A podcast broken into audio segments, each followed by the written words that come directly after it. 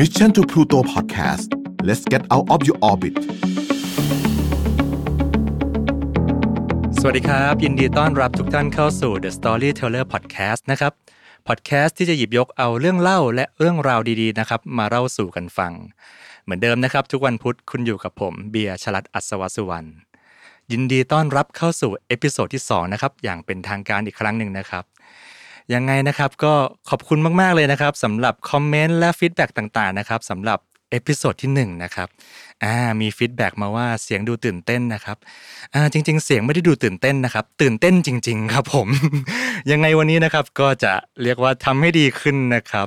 สำหรับคนที่เปิดเข้ามาฟัง episode ที่ 2 นี้เป็นครั้งแรกนะครับ ยังไงขออนุญาตแนะนำ The Storyteller Podcast อีกครั้งหนึ่งนะครับ The Storyteller Podcast นะครับก็คือพอดแคสต์ที่เราจะพยายามสรรหาเรื่องราวดีๆ หรือเรื่องเล่าดีๆนะครับรอบๆตัวเราเนี่ยแหละ มาเล่าให้กับพวกเราฟังนะครับ เพราะเราเชื่อเหลือเกินครับ ว่าวันนี้หากเราได้ฟังเรื่องเล่าหรือเรื่องราวดีๆนะครับ เรามักจะมีไอเดีย แง่คิดและมุมมองดีๆ เกิดขึ้นกับตัวเองเสมอ แล้วเราสามารถเอาสิ่งนี้ครับไปหยิบใช้กับชีวิตประจำวันได้ยังไงนะครับก็วันนี้นะครับเราจะมาเข้าสู่ episode ที่ 2 กันนะครับ ซึ่งวันนี้ผมก็อยากมาชวนพวกเราคุยในเรื่องของ พวกเราว่าค่าเฉลี่ยทางความคิดสำคัญไหมครับ แน่นอนครับวันนี้เขาบอกว่าเคยมีสุภาษิตโบราณบอกว่าคบคนพาลพาลพาไปหาผิดคบบัณฑิตบัณฑิตพาไปหาผล เป็นสุภาษิตที่ตอนสมัยผมเด็กๆ ฟังแล้วเอาจริง ๆ นะครับ ก็ไม่ค่อยเข้าใจเท่าไหร่ แต่ครั้งหนึ่งครับพอเราได้อ่านหนังสืออะไรมากมาย ก็ก็ก็เพิ่งเก็ตนะครับ ว่ามันคือเขาเรียกว่าค่าเฉลี่ยทาง mindset หรือวิธีคิด มีวิจัยมากมายครับที่ทำเกี่ยวกับเรื่องนี้แล้วเขาบอกว่าวันนี้ถ้าเป็นวิจัยที่จับต้องได้เลยนะเขาบอกว่าวันนี้ให้คุณลองดูว่าใครที่คุณสนิทด้วยมากที่สุด 5 คนให้ลิสต์ชื่อมา เป็นใครก็ได้นะ จะเป็นญาติพี่น้อง หรือจะเป็นเพื่อนร่วมงานจะเป็นแฟน จะเป็นใครก็ได้ เอาที่คุยด้วยมากที่สุดในแต่ละวันอะห้าคนลิสต์ชื่อมา เอารายได้ของ 5 คนนี้มาบวกกันหาร 5เขาบอกว่ามันจะเท่ากับรายได้เราอย่างน่ากลัวเลยครับ ผมลองทำดูแล้วนะครับ ตกใจเหมือนกัน เรื่องเนี้ยครับเป็นเรื่องที่เขาเรียกว่าค่าเฉลี่ยทางความคิด เพราะว่าเรามีความคิดอย่างไรครับ เรามีแนวโน้มที่จะลงมือทำตามความคิดเรา และไอการลงมือทำเนี่ยแหละครับ ที่จะส่งผลออกมาเป็นผลลัพธ์ในชีวิตเรา วันนี้ผมก็เลยมีเรื่องเล่าเรื่องหนึ่งนะครับ มาเล่าให้พวกเราฟัง เรื่องนี้นะครับเริ่มต้นอยู่ที่ว่า มีเกาะร้างเกาะหนึ่งนะครับ เกาะเนี้ยก็มีเขาเรียกว่าเป็นเกาะร้างกลางทะเลกลางมหาสมุทรใหญ่เลย มีชายสามคนเนี่ยขึ้นมาติดเกาะ เนื่องจากเกิดอุบัติเหตุ เครื่องบินตกกลางมหาสมุทรแต่บังเอิญโชคดีมาก ชายสามคนเนี้ยรอดชีวิตแล้วมาติดอยู่ที่เกาะร้างกลางมหาสมุทรชายสามคนเนี้ยคนที่หนึ่ง คนที่หนึ่งเนี่ยเป็นอดีตนักการเมืองใหญ่ ซึ่งถือว่าเป็นคนที่มีอำนาจแล้วก็นำพาบ้านเมืองกำลังก้าวหน้าเลย ส่วนชายคนที่สองเนี่ยก็เป็นผู้นำในองค์กรบริษัทแห่งหนึ่ง แล้วก็เป็นชายที่รักครอบครัวมากประสบความสำเร็จทั้งการงานและด้านครอบครัว ส่วนชายอีกคนหนึ่งเนี่ยคนนี้เป็นคนที่ธรรมดาธรรมดาใช้ชีวิตไปวันๆทำงานไปวันๆไม่ได้มี จุดหมายหรือเป้าหมายอะไรชัดเจนสามคนนี้เนื่องด้วยติดเกาะมาเป็นระยะเวลายาวนาน ก็เลยสนิทกันมากเลย อยู่ด้วยกันหลาย ๆ ปี จนมีอยู่วันหนึ่ง ก็นึกสนุกขึ้นมา เดินทางเข้าไปสำรวจถ้ำที่ไม่เคยสำรวจมาก่อน ปรากฏว่าในถ้ำนั้นเนี่ยได้ไปพบกับตะเกียงวิเศษอันหนึ่งวางอยู่ชายทั้งสามคนเนี่ยก็ตัดสินใจอยู่ว่าจะทำยังไงกับตะเกียงวิเศษเนี่ยมันสวยมากเลย มันจะเหมือนในนิทานที่เราเคยเล่าเคยได้ยินกันมาไหมเนี่ยว่าจะมียักษ์ออกมาให้พร พูดจบดังนั้นก็จัดการถูตะเกียงเลยครับทันที และแน่นอนครับ เป็นอย่างที่นิทานเขาเล่าเลยครับ มียักษ์ออกมา และยักษ์ตนเนี่ยก็บอกว่าจะให้พร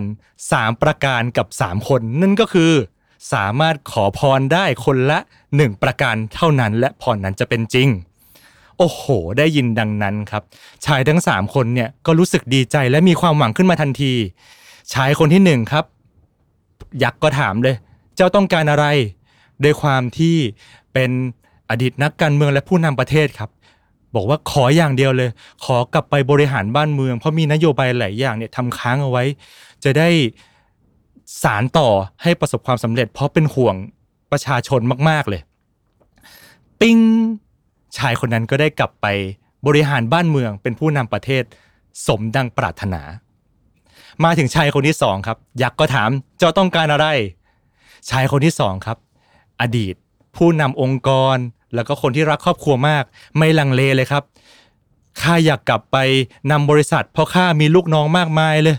ข้าเป็นห่วงลูกน้องข้ามากข้าจะต้องไปนำพาบริษัท และในขณะเดียวกันข้าเนี่ยเพิ่งมีลูกน้อยข้าอยากกลับไปอยู่กับครอบครัวของข้า ปิ้งชายคนที่สองก็สมดังปรารถนาทันที มาถึงชายคนสุดท้ายครับ ยักษ์ก็ถามว่าแล้วเจ้าล่ะ ต้องการอะไร ชายคนที่สามก็น่าคุ้นคิดครับ นึกไม่ออก เพราะก่อนหน้านี้ก็ใช้ชีวิตไปเรื่อย ๆ ไปวันๆไม่ได้มีเหตุการณ์อะไรที่ประทับใจเลย จะว่าไปติดเกาะตรงเนี้ย มันก็ไม่ได้น่าเบื่อนะ มีเพื่อนสองคนก็สนุกดี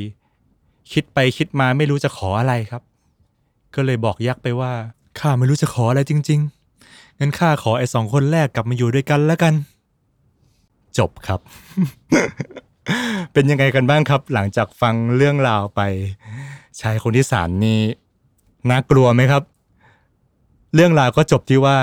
สามคนก็กลับมาอยู่ด้วยกันอย่างไม่ค่อยมีความสุขเท่าไหร่นะครับ หลังจากที่ได้ฟังเรื่องนี้กันแล้วนะครับ ก็ สำหรับผมนะครับก็เห็นได้เลยเนาะว่าวันนี้การใช้ชีวิตหรือการดำเนินชีวิต ให้ประสบความสำเร็จและบรรลุเป้าหมาย ในสังคมและสิ่งแวดล้อมเนี่ยเป็นเรื่องไม่ง่ายเลยจริงไหมครับ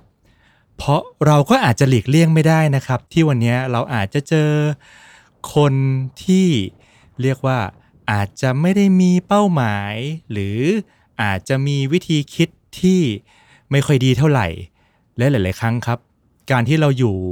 ใกล้ ๆ หรือคุยด้วยบ่อย ๆ ก็อาจจะซึมซับสิ่งเหล่านี้เข้ามา แล้วเราก็อาจจะไม่รู้ตัวนะครับ ดังนั้นครับค่าเฉลี่ยทางวิธีคิดเนี่ยเป็นสิ่งที่ส่งผลต่อการดำเนินชีวิตของคนหลาย ๆ คนอย่างไม่น่าเชื่อเลยทีเดียว ผมเคยได้มีโอกาสคุยกับเพื่อนผมคนหนึ่งครับ ซึ่งก็ถือว่าเป็นรุ่นพี่ที่เคารพเเรื่องเนี้ยผมก็ยังไม่ค่อยเข้าใจเท่าไหร่ แต่เขาลองตั้งคำถามนี้กับผมครับว่า เฮ้ย ถ้าวันนี้เรามีเพื่อนสนิทอยู่ 5 คน คนที่หนึ่งคือแจ็ค หม่า คนที่สองคืออีลอนมัสก์ คนที่สามคือมาร์ก ซักเคอร์เบิร์ก และคนที่สี่คือเจฟฟ์ เบโซส คนสุดท้ายคือบิลเกตส์เขาถามผมว่าผมจะมีชีวิตอย่างไร หลังจากฟังครับก็รู้สึกว่า โอ้โห คงกลายเป็นเรื่องยากเลยนะครับ ที่เราจะไม่ประสบความสำเร็จและไม่ทำธุรกิจ บทสนทนาที่เราได้พูดคุยกับคนเหล่านี้ คงจะคงจะไม่มีอะไรเป็นปัญหาในชีวิต ทุกอย่างคงจะมุ่งหน้าไปสู่ ความก้าวหน้าและโซลูชันเสมอ ท้ายที่สุดนะครับ แน่นอนครับ เราเจอปัญหาเราเจออุปสรรค แต่เรื่องราวดีๆ วิธีคิดดีๆ และค่าเฉลี่ยดีๆนะครับ มีอยู่รอบๆตัวเรา อย่าลืมนะครับ ที่จะเลือกค่าเฉลี่ยที่ดี ทั้งหนังสือดีๆ คนดีๆ และเรื่องราวดีๆ ให้กับตัวเองสำหรับ episode ที่สองนะครับ ก็คงจะจบลงเพียงแต่เท่านี้นะครับ ท้ายที่สุดแล้วก็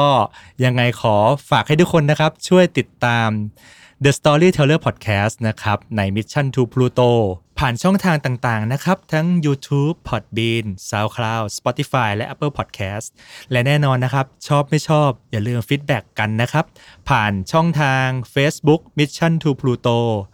แล้วเจอกันใหม่ทุกวันพุธสำหรับวันนี้ สวัสดีครับ